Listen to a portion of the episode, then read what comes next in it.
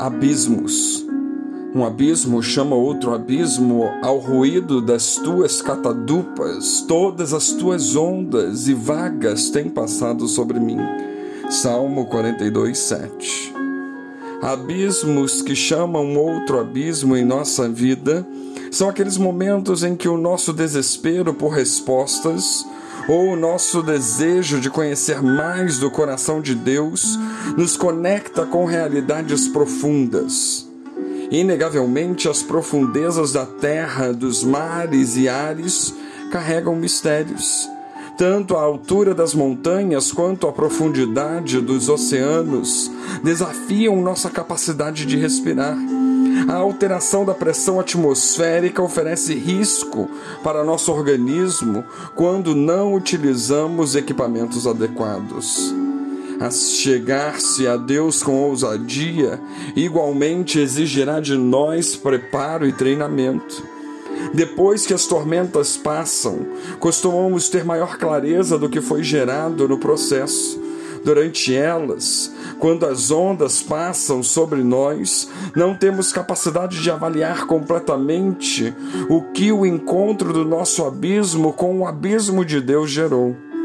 A Bíblia, não só nesse texto, mas em muitos outros, associa nossa fome e sede com a descoberta de aspectos do caráter de Deus que os não famintos, não sedentos desconhecem. Depois de dizer um abismo chama outro abismo, o salmista ainda completa dizendo: Todas as tuas ondas e vagas têm passado sobre mim. A imagem é a de um homem atingido por ondas numa tempestade no meio do mar. Não apenas poucas ondas, mas todas elas crescendo e passando por cima dele sem qualquer trégua. Contudo, é interessante perceber a forma que ele qualifica suas aflições. Como diz Spurgeon, aquelas ondas atingiam o salmista, não eram ondas comuns, mas eram as ondas de Deus. Conforme explica John Gill, o salmista chama suas aflições de águas ou vagalhões de Deus, porque elas são designadas, ordenadas, governadas e também anuladas por Ele. A história de Jó é um exemplo muito claro dessa verdade.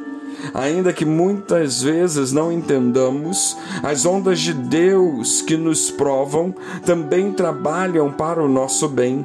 Deus pode usar o sofrimento para corrigir a conduta, moldar o caráter e fortalecer a fé dos seus filhos. O profeta Jonas, por exemplo, foi alguém que teve de experimentar literalmente as ondas de Deus passando por sobre ele quando precisou ser corrigido. Se Deus achar por bem derramar suas ondas de provações sobre nós, isso não deve ser motivo de desânimo ou murmuração, não. Apesar de aos nossos olhos parecer que um abismo chama outro abismo, Deus governa todas as coisas e sua providência não falha. Então, resta-nos somente humilharmos debaixo da potente mão de Deus, sabendo que no tempo oportuno Ele nos dará livramento. 1 Pedro 5,6. Por isso o salmista também diz Contudo, o Senhor mandará de dia a sua misericórdia e de noite a sua canção estará comigo. A oração ao Deus da minha vida. Salmo 42, 8. Ou lembramos-nos de Mateus 5,6: Bem-aventurados que têm fome e sede de justiça, porque eles serão fartos. A fartura prometida para os que buscam saciar-se nele é a mesma encontrada nas profundezas do conhecimento dele. Essa abundância extravagante, assim como foi o gesto daqueles que reconheceram nele a fonte de todas as coisas.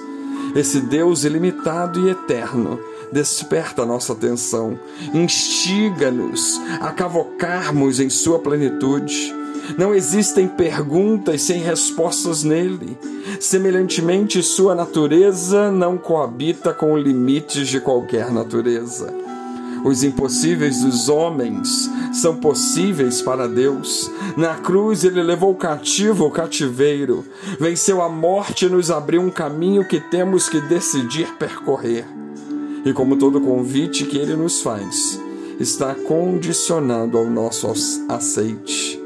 C.S. Lewis disse uma vez: e a verdade é que ele revela muito mais sobre si mesmo a determinadas pessoas do que a outras, não porque tenha os seus favoritos, mas porque lhe é impossível mostrar-se alguém cuja mente e caráter lhe sejam inteiramente adversos. Dessa forma, aproximemo-nos dos seus abismos eles existem em nossas vidas em medida maior, existem na dele. As respostas que ele deseja dar para nossas perguntas nos deixarão boquiabertos.